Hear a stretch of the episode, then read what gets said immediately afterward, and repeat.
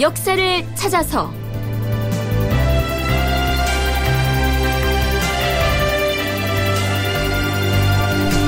제 551편 호패법을 패하다. 극본 이상락 연출 김태성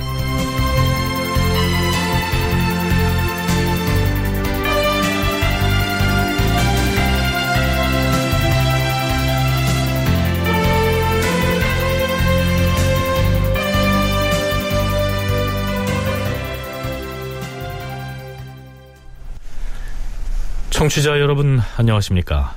역사를 찾아서의 김석환입니다. 지난 시간 말미에 이른바 최세호의 난원이 어떻게 발단했는지를 살펴봤습니다.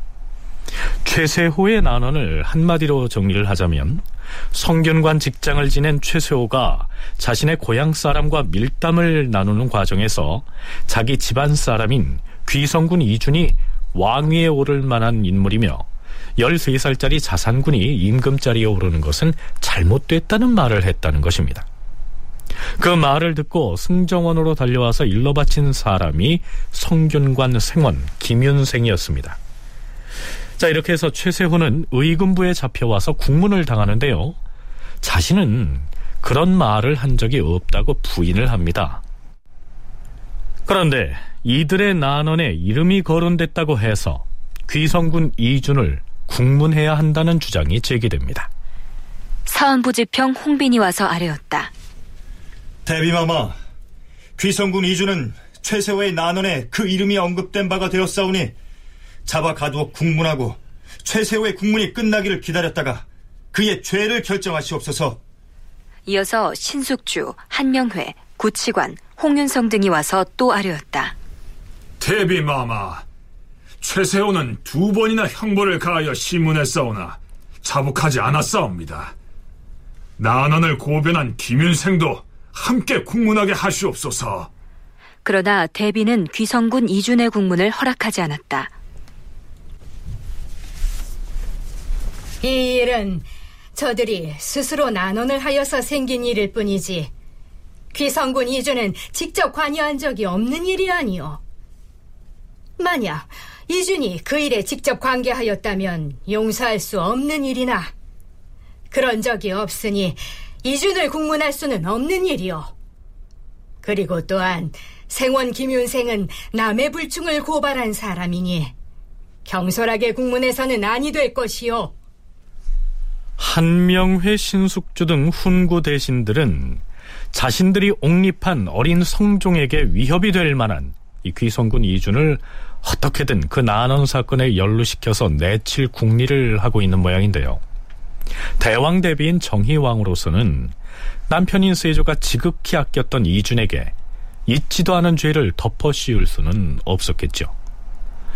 가톨릭대 최선희 교수는 이 난원 사건이 일개 생원 신분인 김윤생의 입을 통해서 고변되고 이어서 훈구 대신들이 들고 일어나는 이 큰 정치적인 사건으로 비화되고 있는 점은 여러모로 의심해 볼 만하다고 분석하고 있습니다. 감히 이런 말을 생원이나 이런 사람들이 발설하지는 않았을 겁니다. 이게 그 조선시대가 아무리 지금 저희가 생각하기에 뭐 옛 왕조 같아도 왕의 지위를 함부로 건드린다라는 건 상상할 수 없었는데 일개 생원이나 이런 사람들이 이런 말을 먼저 발설하지는 않았을 거예요. 그래서 그 사람을 제거하려면 이제 가장 큰 두려움, 어린 왕이 올라 있고 수렴청정하는 상황에서 막강한 종친이 왕이 되려고 한다. 왜냐 이미 그런 경험이 있지 않습니까? 그래서 그런 경험을 비추어 봤을 때 가장 또 그럴 듯하게 사람들한테 먹혀 들어갈 수 있는 논리라고 봅니다. 그런데 최세호 말고도 난원을 고변하는 사람들이 줄지어서 나타납니다. 경기도 부평에 거주하는 성년이란 이름의 산호가 반역 사건을 고발하겠다고 승정원에 나타난 것이죠. 너는 누가 누구에게 무슨 난원을 하는 것을 들었다는 말이더냐? 같은 마을에 거주하는 김치훈이라는 군병이 그 양인 박말동하고 주고받는 말을 들었사옵니다요. 그자들이 무슨 말을 하였다는 것이냐? 아뢰옵기 황송하오나 그들은 지금 산능의 역사가 매우 고통스러운데 그 귀성군과 같이 장년이 된 사람이 임금이 되었다면 산능의 일도 수월할 것이다. 뭐 이렇게 말하였사옵니다요. 이 말은 지극히 도리에 어긋나는 일이 아니옵니까? 그 말을 또 누가 들었느냐? 같은 마을에 거주하는 산호 정모지리의 아내가 이 말을 듣고서 즉시 그 남편에게 말했더니 금년 정월 초 닷새 날에 정모지리가 자기 주인인 김의생에게 또 전하였는데 정모지리가 이 말을 꺼낼 때에는 나와 아니 그 소인과 그 김의생 그리고 이웃에 사는 뭐 이름도 알 수 없는 사람들이 들었습니다요. 자, 얘기가 좀 복잡합니다. 하지만 따지고 보면 복잡할 것도 없습니다.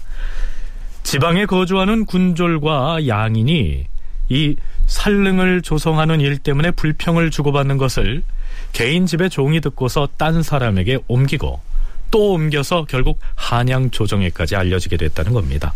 그 내용도 별것 아니죠. 앞에서 살릉의 역사라는 말이 나왔는데요. 이 시기는 예종이 사망해서 국상 중이었기 때문에 능을 조성하는 역사가 진행 중이었고요. 거기에 차출된 사람들이 고생을 좀 했겠지요. 자, 예종의 능이라고 하면 서울릉의 하나로서 지금의 경기도 고양시 덕양구에 있는 창릉을 일컫습니다.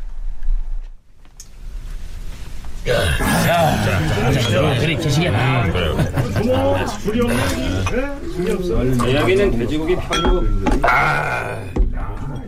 내가 이번에 산릉 역사에 징발돼서 며칠 동안 다녀왔는데 말이야. 아유, 모두들 힘들어서 죽을 지경이야. 아, 이번에 승하신 선왕의 능말인가? 응. 아이고, 선왕께서는 왜 그리 젊은 나이에 세상을 떠났는지. 선왕이 젊은 나이에 세상을 뜬 것도 문제인데, 아, 보위를 이을 사람도 잘 선택을 해야 하는 일인데, 아유. 아, 아니, 그게 무슨 말인가? 아니, 열세 살인 어린 자상군을 보위에 올려놓다 보니 산릉 역사에 징발된 사람들이 무슨 힘이 나겠어? 왕실에 사람도 많은데 하필 그 에이. 자산군이 나이가 어려서 문제라면 왕실 사람 중에서 적임자가 따로 있단 말인가? 그렇지. 이미 영의정에다 병조 판서까지 지낸 귀성은 이준도 있고. 자, 이 정도 이야기를 나눴던 것인데 그것을 엿들은 산호가 반역 사건이다 라면서 고변을 한 것입니다. 그렇다면 이러한 내용의 사건을 고변한 사람들에게는 무슨 반대급부가 주어졌을까요? 국왕인 성종이 내린 교지를 보면 이렇습니다. 최세호의 난원을 고발한 김윤생은 이해경의 예에 의거하고 김치훈의 난원을 고발한 산호 성년은 관음로의 예에 의거하여 논공 행상을 하도록 하라. 이 예경은 예종 때 전중생이 난원을 했다고 고변한 사람이고요. 관음로 역시 예종 때 남이와 관련된 난원을 들었다고 고변을 해서 임금으로부터 면포 서른 피를 상으로 받았던 인물입니다. 노예 신분의 하층민이 임금으로부터 포상을 받을 기회가 어디 흔한 일이었겠습니까? 흥미롭게도 세조 때부터 난원을 고변한 사람들 중에는 윤원이 이 공사의 노비들이 많습니다. 자, 이것을 어떻게 해석해야 할까요?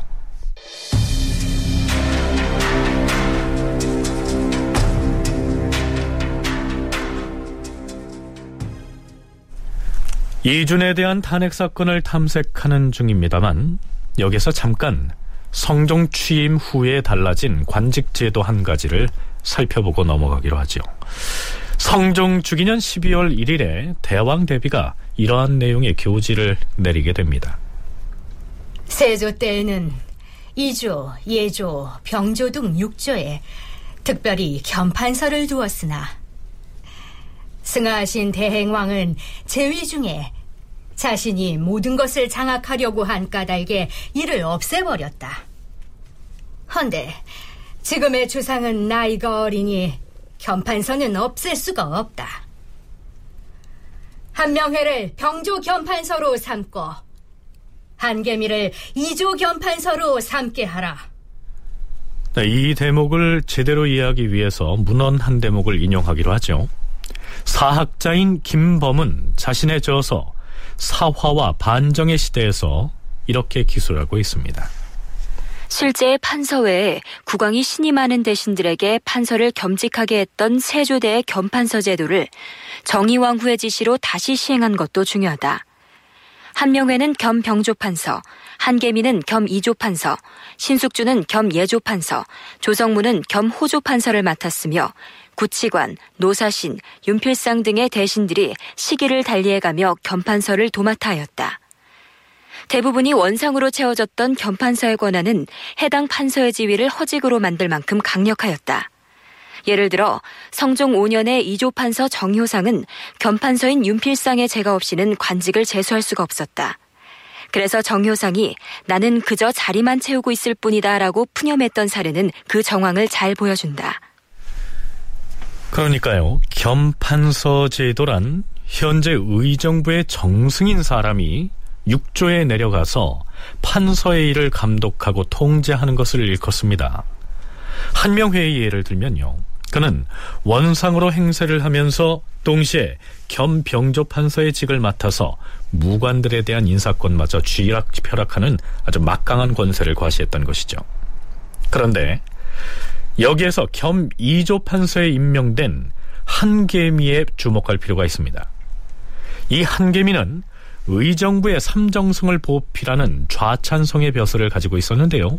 이때 와서 겸 2조 판서를 제수받음으로써 문관의 인사에 막강한 영향력을 행사하게 됩니다. 그런데요. 이 한계미가 누구냐 하면 바로 한명회의 조카입니다.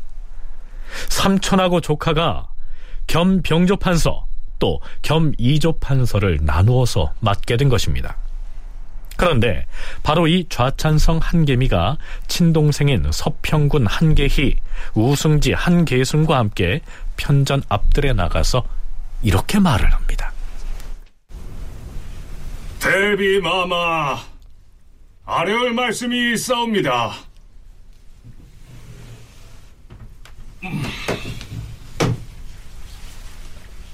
음. 좌찬성이 무슨 일을 구하려고 두 아우와 함께 찾아온 것인가? 아래옵기 황송하오나 지난 12월 초 닷새 날에 신은 도청부에 있었사온데 우부 승지를 지내다가 부친상을 당하여 지방에 내려가 있던 권맹이가 신의 집으로 찾아와 만나자 하므로 신의 집에서 만났사옵니다.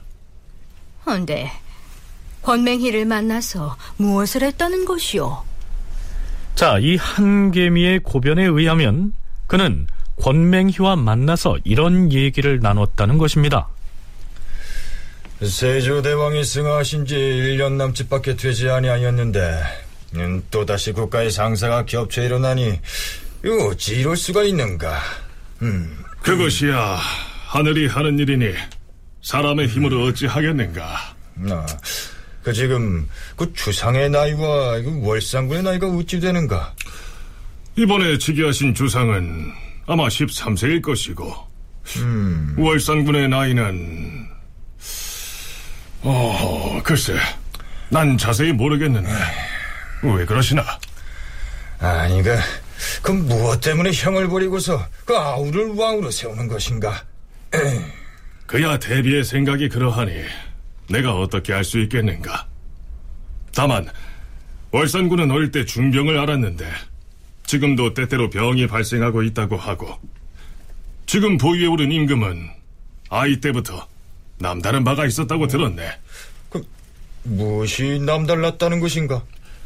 세조께서도 일찍 일컸기를 이 아이가 마침내 어떤 사람이 될 것 같은가 뭐 이렇게 묻곤 하셨다네. 음... 이런 연유로 자산군을 내세우게 된 것이 아닐까. 뭐, 난 그렇게 생각하네만. 그 귀성군도 또한 그 물망이 있는 사람이지. 음. 아, 그리고 참, 최세호 말인데. 최세호가 왜?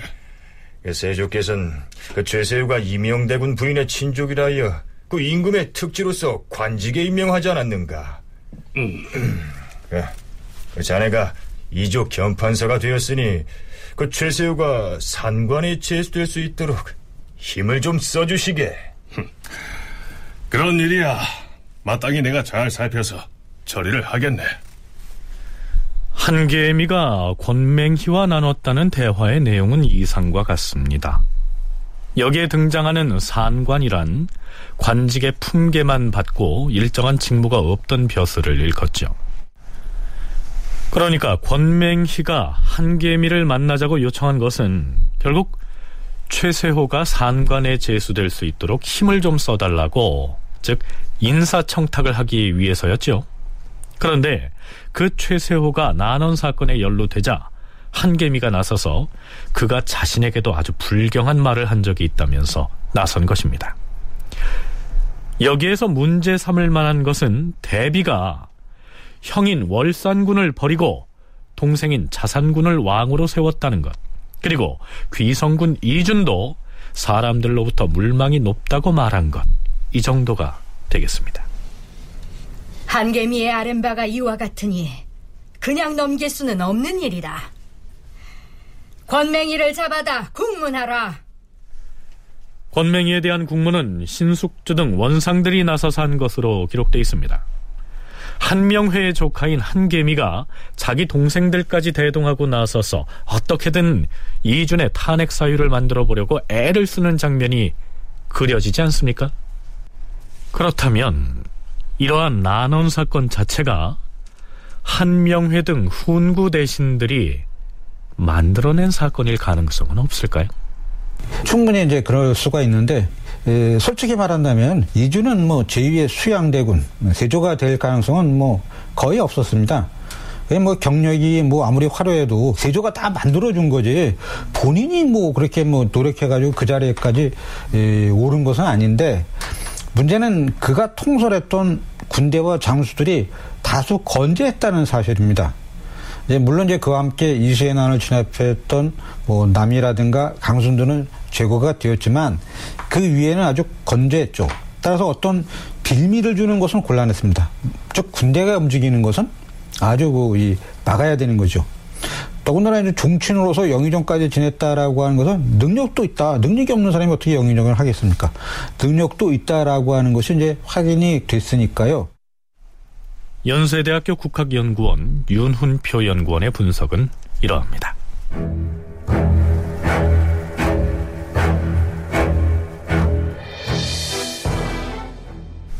그런데 혼맹이를 잡아다가 아무리 다그쳐도 이준과 관련 지을 만한 꼬투리를 찾아내기가 어려웠던 모양입니다.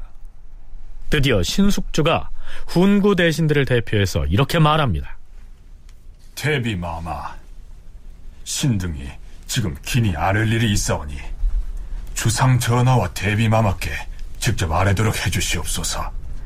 그러자 대왕 대비가 임금과 함께 보경당으로 나가서 신숙주, 한명회, 구치관, 홍윤성, 윤자운, 한계미, 한계희 및 도승지 이극증 등을 불러들였다. 신숙주가 아뢰었다. 전하, 귀성군 이주는 세조조에서도 궁궐의 나인과 서로 통한 일이 있으므로 그 죄를 용서할 수가 없었는데도 세조께서 귀성군을 특별히 아꼈던 탓에 그 죄를 감싸주어서 오늘날에 이르게 되었사옵니다.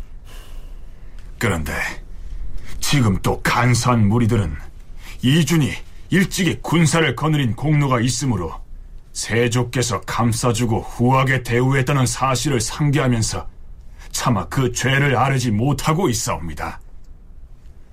이준이 비록 작은 공로가 있다 하나 그의 죄를 덮어둘 만한 이유가 되진 못할 것이옵니다. 원컨대 선왕 때 그가 저지른 죄를 다스려서 서인으로 폐하여 외방에 유배시키시옵소서. 여러 소인 무리들이 자기들 마음대로 나쁜 말을 만들었을 뿐이요. 이준이 어떻게 궁궐 라인과 서로 통하였겠는가? 세조께서도 이미 사실이 아니라고 논하였으니 이제 와서 그것을 소급하여 논지할 수는 없는 일이오. 신숙주 등이 물러가서 또다시 이준의 죄를 처벌하기를 청하여 두 번, 세 번에 이르렀다.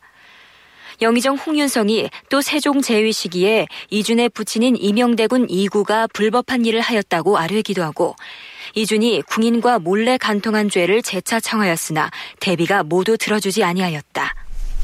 그러자 이번엔 사헌부의 간관들이 나섭니다. 대비마마, 신 사헌부 지평 홍빈이 옵니다. 무슨 일인가?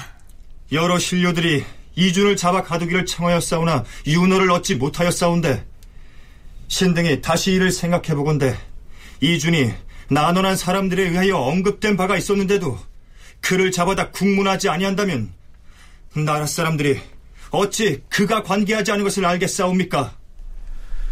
이준을 일단 국문이라도 하게 해달라고 청하고 있는 모습이죠. 난원을 한 사람들이 저희들끼리 이런저런 말들을 했을 뿐이고 이주는 관여한 바가 없으니 따라서 국문을 할 수도 없다. 이준이 비단 최세의 난원에 관계되었을 뿐 아니라 김치훈의 말이 또한 이준과 관련이 있어 사람들의 입에 두 번이나 오르게 되었고 이 일이 종묘 사직에 관계된 것이니 국문하지 않을 수 없사옵니다. 그러나 대비는 윤허하지 아니하였다.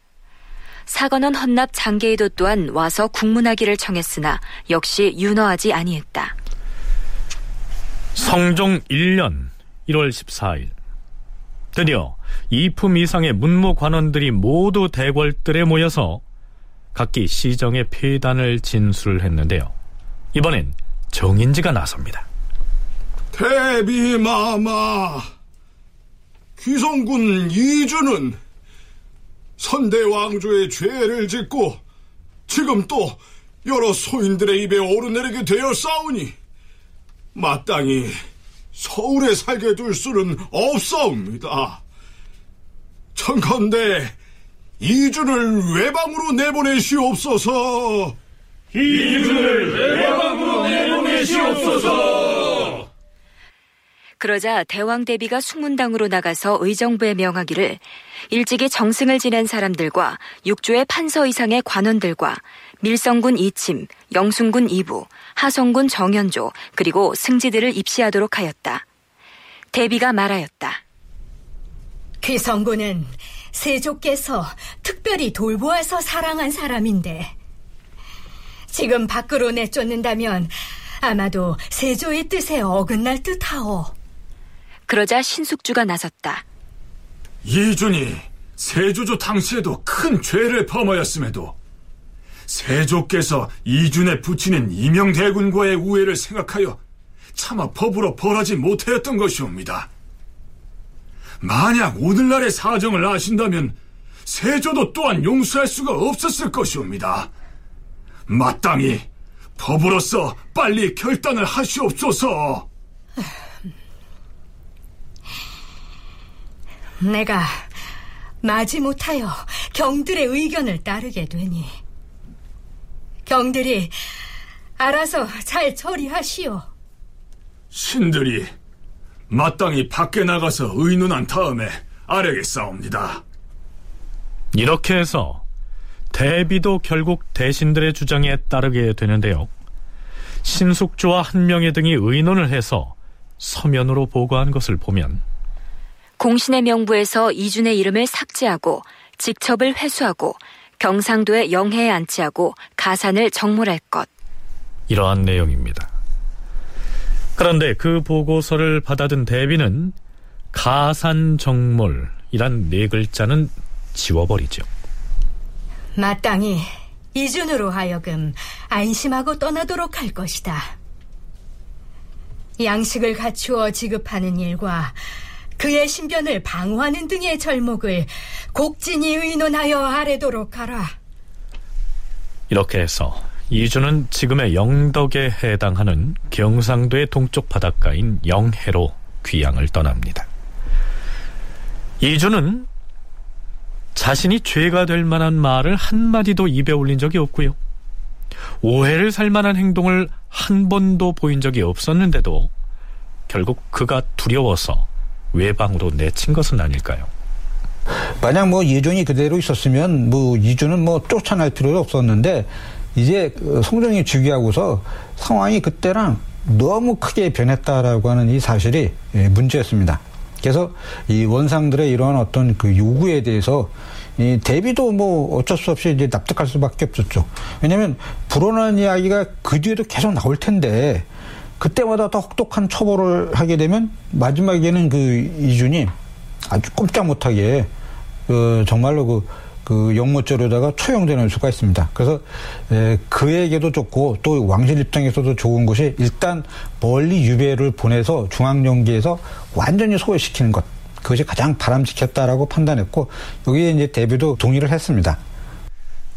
결국 이주는 유배형을 받은 지 9년 만인 성종 10년 2월에 세상을 떠납니다. 이준의 친형인 오산군 이주가 이준의 주검을 경기도 광주에 묻을 수 있게 해달라고 임금에게 청했지만 비록 죽어서라도 서울 가까운 곳에 묻어서는 안 된다는 신료들의 반대에 따라서 결국 유배지에 묻히게 되지요. 가서 9년 만에 뭐 병이 걸려서 죽었는데 아무래도 속에 굉장한 화병이 일어났을 겁니다. 왜냐하면 자기는 아무 말 한 적도 없고 아무런 행동도 한 적이 없는데 억울하게 물려나와가지고 그 화려한 어떤 경력과 지위를 한 번도 써보지 못한 채 예, 그냥 그 시골에서 쓸쓸하게 지내야 된다라고 하는 사실이 아마 참을 수 없었던 것 같습니다. 그래서 일종의 뭐 스트레스겠죠. 그래서 이제 병으로 일찍 죽습니다. 숙종 13년 대신 김수항이 숙종에게 이렇게 청합니다. 주상전하, 이주는 애당초 그 자신이 부도한 죄를 범한 일이 결코 없었사옵니다. 비록 권맹이 등의 난원 때문에 형벌을 받았고 조정의 신하들이 그를 유배형에 처해 죽음에 이르게 하였사오나 사정이 매우 애매하게 된 것이옵니다. 지금까지 신원받지 못하고 있으니 진실로 원통하고 억울하게 되었사옵니다. 이렇게 해서 이주는 죽은 지 꼭 209년 만에 억울함을 풀고 복권됩니다. 아무래도 그가 살았던 시대가 이준이라고 하는 젊은 영웅을 온전히 품어 안을 만한 그릇이 못 됐던 모양입니다.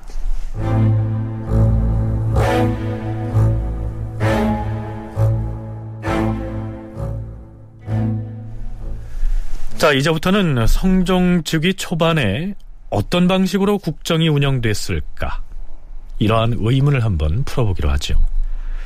임금은 있는데 나이가 너무 어리고 임금을 대신해서 대비가 수렴 청정을 하고 한명회나 신숙주 등의 원상들이 승정원으로 교대로 출근을 해서 주요 사안을 논의하고 육조는 또 육조대로 존재하는 등 통치 구도가 좀 복잡한데요. 이 시기에 어떤 방식으로 국정을 운영했는지 연세대 국학연구원 윤훈표 연구원의 얘기를 들어보시겠습니다. 그 대비가 무슨 국정을 처리한 경험이 없었기 때문에 긴밀하게 어떤 논의를 그 해야 되는데요. 그 문제는 성종이 정통 후계자가 아니라 추대된 사람입니다. 따라서 후계자 수업을 받은 바가 전혀 없습니다. 권위가 없어. 국왕으로서의 뭐 특별한 어, 그, 그 사람이 뭐 어떤 뭐 일을 하거나 어떤 조치를 취했을 때 권위가 없기 때문에 큰일 벌어졌을 때는 재빠르게 대응하기가 굉장히 그 어렵습니다. 군대 일 같은 거를 그 전혀 모르는데 군사 일 같은 것이 그 터지면 어떻게 하겠습니까? 누군가가 그 역할을 대신 해야 되는 거죠. 그래서 이 만약의 사태에 재빠르게 대응하기 위해서 정승중의 중요한 인물을 원상이라고 해서 승종원 바로 그 국왕 옆에 있는 승종원에서 직속 요즘 말하면 숙직이죠. 숙직을 그 하도록 했습니다. 네, 그렇다면 대비가 잘 모르고 있는 군사에 관련된 사안 하나를 예로 한번 들어볼까요? 세종 1년 2월 24일 대비가 승정원의 승지에게 명합니다. 어제 산품 당상관 이상의 신료들이 모여서 회의를 할 때에 평안도와 영안도에서 절도사 한 명씩을 줄이는 문제가 제기되었다. 이 문제를 어찌했으면 좋은지 원상들에게 의논하게 하라. 네, 여기에 나오는 영안도라는 이름이 좀 생소하게 들릴지 모르겠는데요. 지금의 함경도는 세조 때에는 함흥과 길주의 첫 글자를 따서 함길도라고 불렀지요. 그런데 길주를 근거지로 활동하던 이시애가 반란을 일으키자 함흥부를 함흥군으로 강등시키고 관찰사의 본영이 영흥부로 옮겨져서 영흥부와 안변도호부를 합쳐서 영안도 이렇게 불리게 된 것입니다. 또한 이때에는 평안도를 동도와 서도로 나누고요. 이 영안도는 남도와 북도로 나누어서 양쪽 도에 절도사 4명을 임명했었는데 이 절도사 하나씩을 폐지하는 문제를 의논하라라고 원상에게 명을 내린 것입니다. 원상들이 1차 논의를 해서 대비에게 이렇게 보고를 합니다.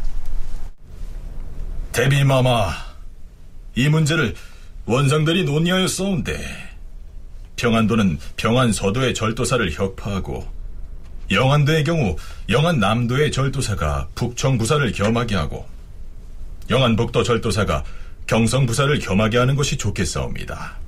그러자 승정원의 승지를 통해서 대비가 다시 이렇게 명합니다.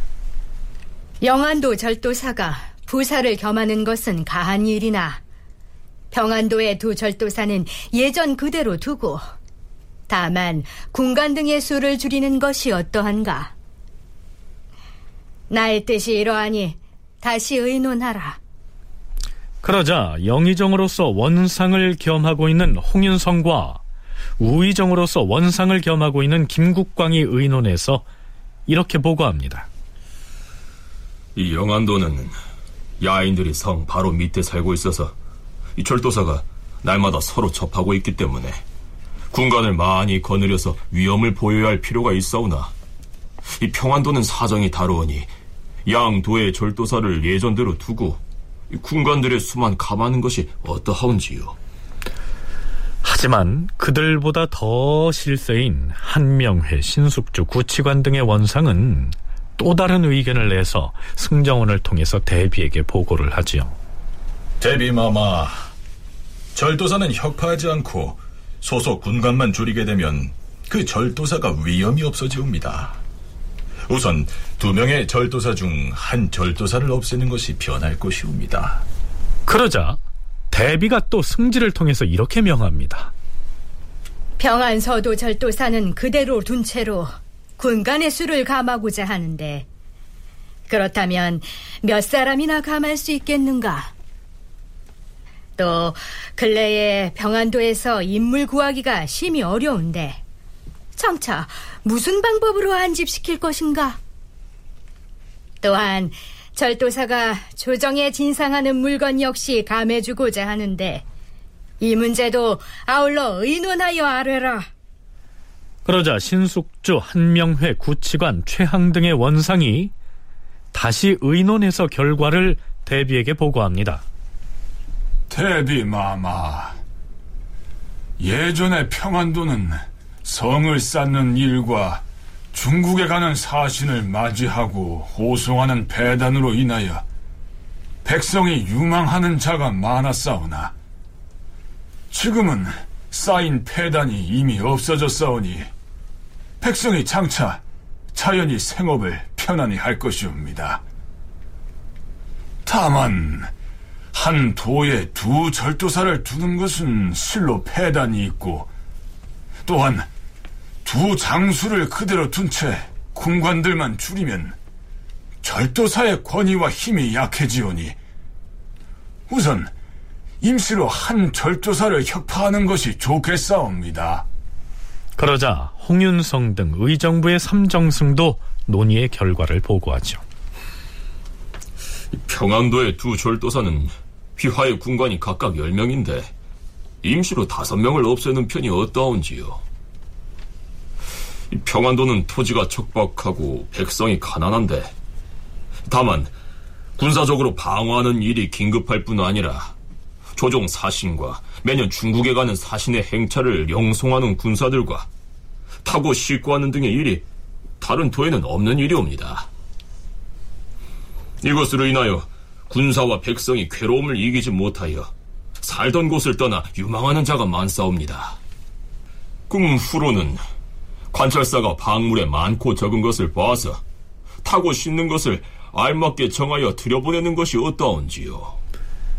이 의논을 신숙주와 한명회 등이 받아들여서 대비에게 최종 안으로 올리고 대비가 이를 받아들이게 됩니다.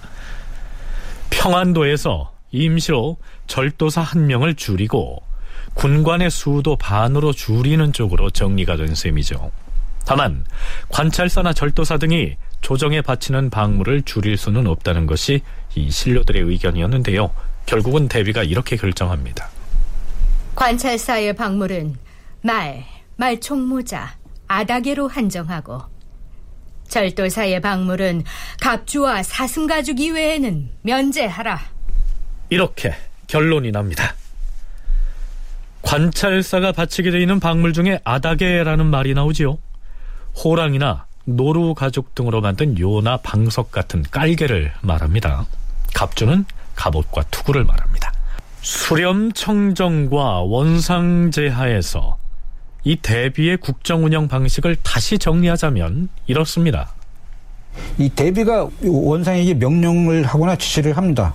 근데 그 대비는 국왕이 아니기 때문에 뭐 정상적인 어떤 뭐 지시나 명령이 나갈 수가 없습니다. 그걸 이제 그 원상이 그렇게 하도록 국왕이 하는 것처럼 만들어야 됩니다. 이 만들어 가지고 의논해 가지고 허락을 받으면 실무를 맡은 육조가 있는데 그 육조에 전달을 하게 됩니다.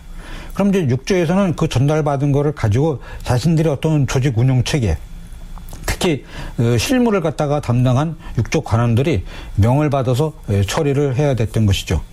그러니까 결론적으로 말해서 대비는 국왕이 아니기 때문에 예, 정사의 그 어두우니까 이 어두운 부분을 원상들과 업무 협의를 통해 가지고 아주 그 이 올바르게 정당한 것으로 만들고 그런 다음에 육조에 전달하면 육조에서 이제 실무자들이 이제 나아가서 그에 관련된 일들을 어, 맡아가지고 잘 처리할 수 있게끔 이런 방식으로 이제 운영을 했던 거죠.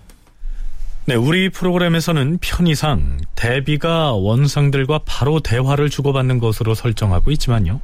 사실은 대비의 명은 반드시 승정원의 승지들을 통해서 원상들에게 전달되고 이 원상의 의견 역시 일일이 승지를 통해서 대비에게 보고되는 과정을 되풀이하게 됩니다. 한 가지 사안을 논의하는 과정에 승지를 매개로 해서 무수한 의견 왕래가 이루어지겠죠.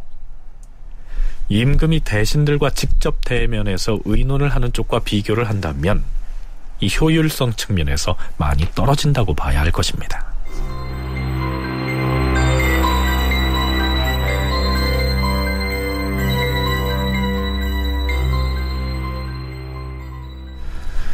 성종 즉위 초반에 논의했던 정무 중에서 가장 중요한 사안 중의 하나를 든다면 아마도 호패법 폐지 논란이었을 것입니다.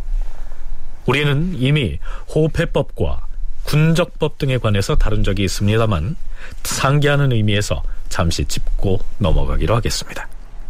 조선시대는 성인 남자 나이가 이제 16세 이상이었죠. 그래서 16세부터 60세까지 국가에 대한 역을 복무하는데 언제나 하는 건 아니라 이제 시기에 따라서 뭐 이렇게 번으로 차출되고 이러는데 그래서 그 인원을 파악하는 거는 국가 존립에 관련된 굉장히 중요한 일이죠. 그래서 국왕들은 언제나 즉위하면 이제 땅, 사람 요거를 파악하는 일을 절대로 소홀히 할 수 없었습니다.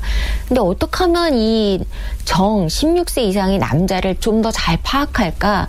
그걸 만든 사람이 태종이지요. 그래서 태종은 조선 왕실을 사실은 굉장히 이렇게 기틀을 마련한 사람인데 그 13년에 이제 처음 시작됐는데 사실은 모든 사람이 호패를 받은 것은 아니었고요. 이제 일반적으로 이야기할 때 전체 인구의 한 1, 2할 정도의 사람들이 호패를 가졌습니다. 호패법은 태종 때 처음 실시가 돼서 여러 시행착오를 거치는데요. 이것을 가장 강력하게 시행한 임금은 바로 세조였습니다. 세조는 그 특유의 어떤 강력한 그런 힘을 과시하는 그 군주니까 그걸 내세워 가지고 호패 실시를 아주 강력하게 그 추진합니다.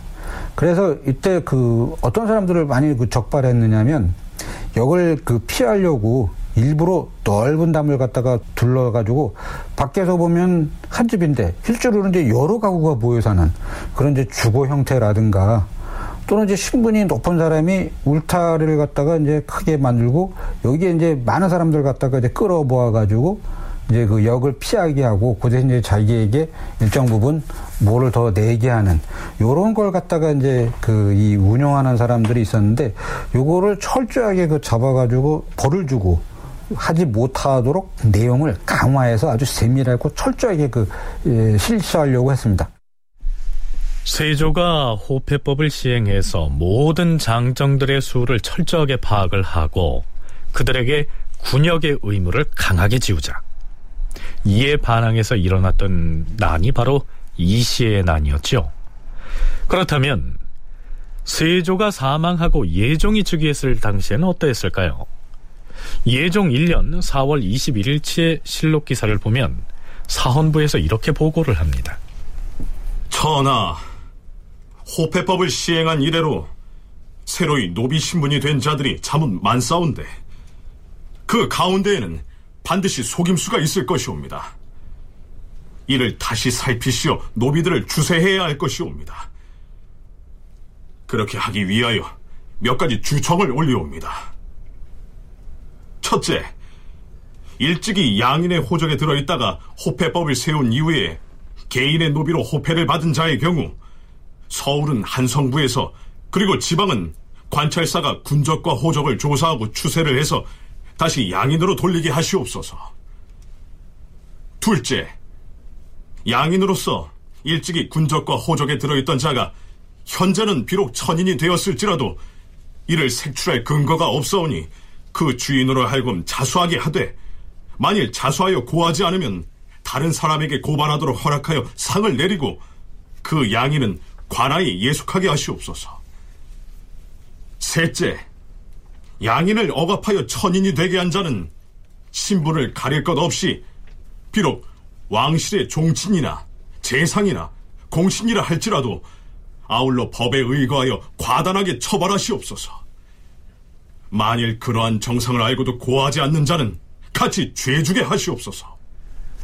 사원부에서 이러한 상소가 올라오자 예종이 받아들여서 그대로 시행한 것으로 기록이 되어 있습니다. 이 시에 난 이후로 호패법 시행 과정에 여러 가지 폐단이 있었다는 사실을 반증하는 기사라고 할 수 있겠죠. 하지만 적어도 예종은 이러한 폐단을 이유로 호패법을 폐지할 생각은 하지 않았습니다. 관리들이 또 농간을 부립니다. 뭐 봐주고 뇌물 받고 이렇게 저렇게 이래가지고 그 백성들 입장에서는 양쪽에서 더 이제 들들 볶게 되는 거죠. 위에서는 위에대로 또 밑에 있는 어떤 관례대로 또 밑에 있는 관례들대로 자기들의 어떤 등을 그 치게 되니까 에, 불만이 뭐 이만저만이 아니었습니다. 그래서 세조가 이제 사망한 뒤에 이 호패법이 너무 강하니까 이것을 느슨하게 해야 된다라는 이제 주장을 하게 되는데 예종은 뭐 그 아들답게 아주 단호하게 거부했습니다. 무슨 소리냐. 어, 세조조에 하는 것만큼이나 확실하게 하자. 이렇게 이제 거부를 했는데 문제는 이제 송종이 즉위하면서 그와 같은 권위가 없어지니까 상황이 아주 크 바뀝니다. 그래서 아주 이제 급속하게 느슨해져 버리게 됩니다. 호패법을 강력하게 시행해서 군역 자원을 엄격하게 관리하는 것은 당시에 노비나 소장농들을 많이 거느리고 있던 지주나 고관 대작들은 반기지 않는 일이었습니다. 따라서 세조나 예종 같은 강력한 권위를 가진 임금이 왕위에 있을 때는 이 시행이 가능했지만 어린 임금이 원상이라고 하는 대신들에게 둘러싸여 있는 상황이 됐으니까요. 이제 호패법은 새로운 국면을 맞이하게 된 겁니다.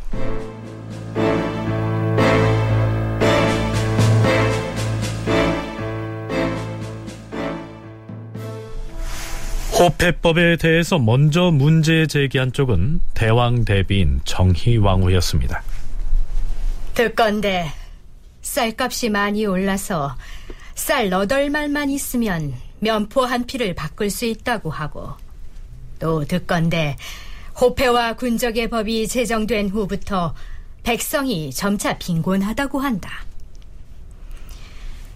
옛날에 내가 세조의 거둥을 따라다닐 때 어떤 사람이 글을 올려 울면서 호소하는 것을 보았는데 모두가 호패와 군적의 불편함을 말하고 있었다.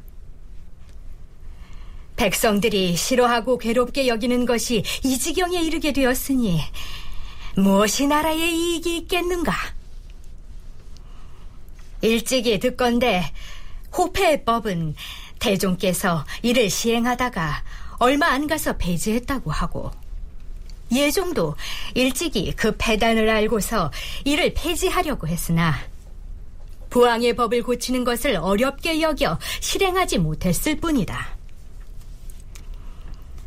세조께서 일찍이 예종에게 이르기를 내가 제위 중에 한 일은 창업과 다름이 없는 까닭으로 고치고 바꾼 것이 많지만은 너는 그 편리함과 불편함만을 시험하여서 따라할 것은 따라하고 개혁할 것은 개혁하여 세종이 수성을 했던 것과 같이 하는 것이 좋겠다.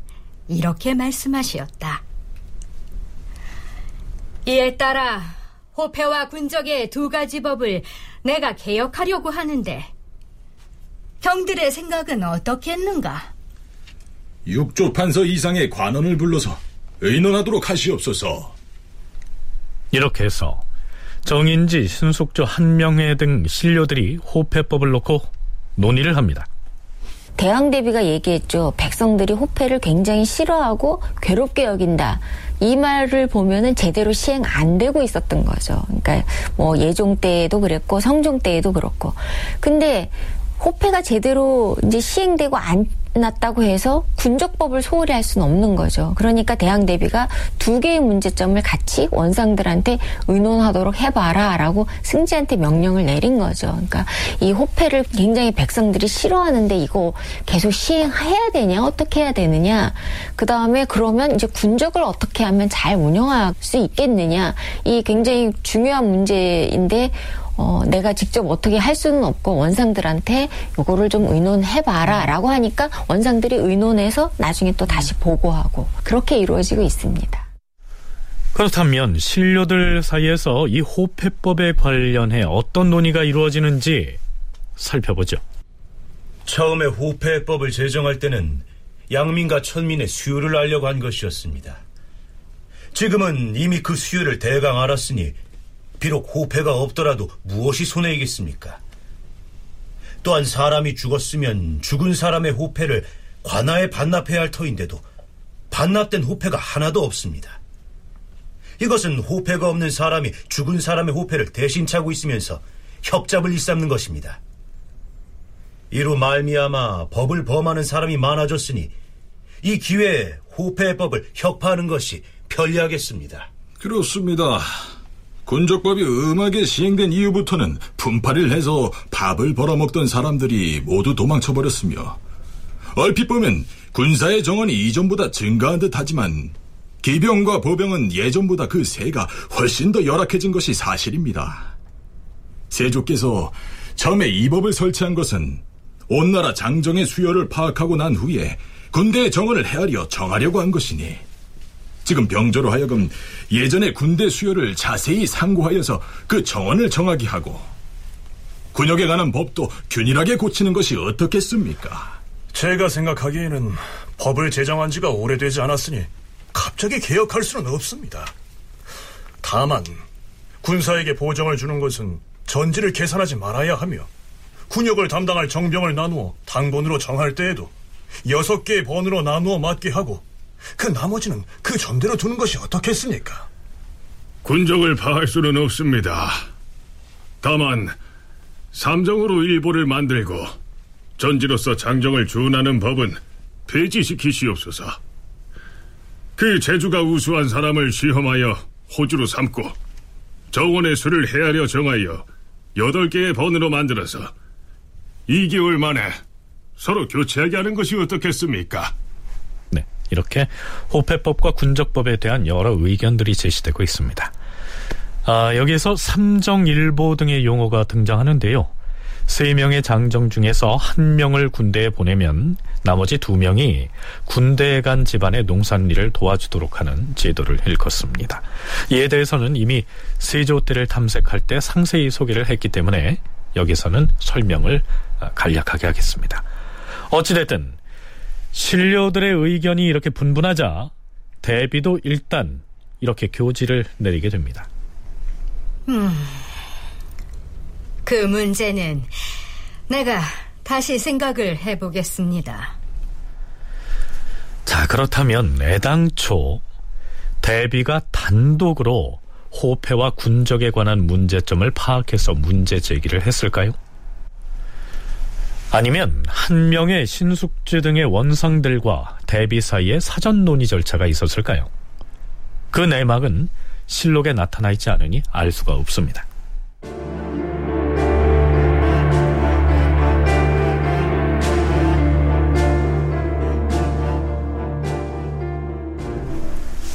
드디어 성종 주기년 12월 6일 의정부에 교지를 내려서 호패법의 폐지를 공포합니다. 물론 국왕의 명의로 교지가 내려졌지요. 원래 호패법은 양민과 천민의 인구수를 파악하려고 시행한 것인데 지금은 이미 대개 그 수요를 알고 있다. 또한 호패법을 시행한 지가 10여 년이나 되었으므로 그 사이에 죽은 사람이 많은데도 한 사람도 호패를 돌려주는 이가 없으니 이는 반드시 호패가 없는 사람이 서로 빌려가지게 된 것일 터이다. 이로 인하여 간사한 짓을 하는 자가 늘어나고 형벌을 가하기가 번거로워져서 백성들이 고통을 느끼게 되니 이것이 어찌 법을 제정한 본 뜻이겠는가? 생각하건대 과인이 처음 즉위하여 선왕의 법을 갑자기 혁파할 수는 없는 일일 터이다. 그러나 법을 적용하는 데 있어서 그것이 적당함을 잃어서 그 폐단이 이미 이와 같은 형편이니 어찌할 방도가 없어서 이를 결국 폐지하노라. 이 사실을 중앙부와 지방에 두루 알아듣도록 다 이르라. 이렇게 해서 세조가 막강한 왕권을 배경으로 그 내용을 강화해서 시행했던 호패법은 이시의 난을 유발하기도 하는 등의 여러 곡절을 거친 끝에 드디어 성종이 즉위하던 해 일단은 폐지가 됩니다. 하지만 이 법이 폐지되긴 했지만 그 시행 과정에서 노정됐던 폐단들을 바로잡는 일은 쉽지가 않았습니다. 전하, 처음에 호패를 작성할 때 양인이면서도 양인의 호적이 없는 자는 호패를 받기가 어려웠으므로 양반의 집에 의탁하여 스스로 노비가 되기를 자청하여 결국 노비가 된 자도 있사오니 그 사람들에게 그것을 신고하도록 하여 바로잡게 하시옵소서. 주상 전하, 지난번에 호패법을 시행할 때 양인임에도 양인 호적이 없어서 천민으로 된 자가 많아서 근래에 스스로 자수하도록 허락을 하였사오나 한 사람도 나타난 자가 없사옵니다. 이들은 비록 자수를 하지는 못하고 있으나 그 원한이 막심할 것이옵니다. 양민이 천민이 됨으로써 있게 된 해악은 천민이 양민이 된 경우보다 심할 것이옵니다. 또한 이렇게 되면 양민에게 부과하는 군역의 대상이 줄게 될 것이옵니다. 송익손이란 사람이 양민을 억압하여 천인으로 삼은 인원이 매우 많사옵니다. 사헌부에서 호패의 문안을 조사한 결과 양민의 호패를 바꾸서 종이 된 자가 500명에 이르는데 여인들이나 또는 미약한 자들까지 다 계산하면 그 수가 천명이 넘을 것이옵니다. 청컨대 송익손을 파직시키게 하시옵소서. 호패법을 폐지했지만 호패법 시행 과정에서 나타난 폐단을 시정해야 한다는 기사가 이후로도 줄줄이 이어집니다. 그리고 이 호패법은 광해군 때 다시 실시됐다가 폐지되고 또 인조 때에도 부활했다가 또 폐지되는 등의 과정을 되풀이하면서 결국 고종 시기까지로 이어지게 되지요. 다큐멘터리 역사를 찾아서 다음 주 이 시간에 계속하겠습니다.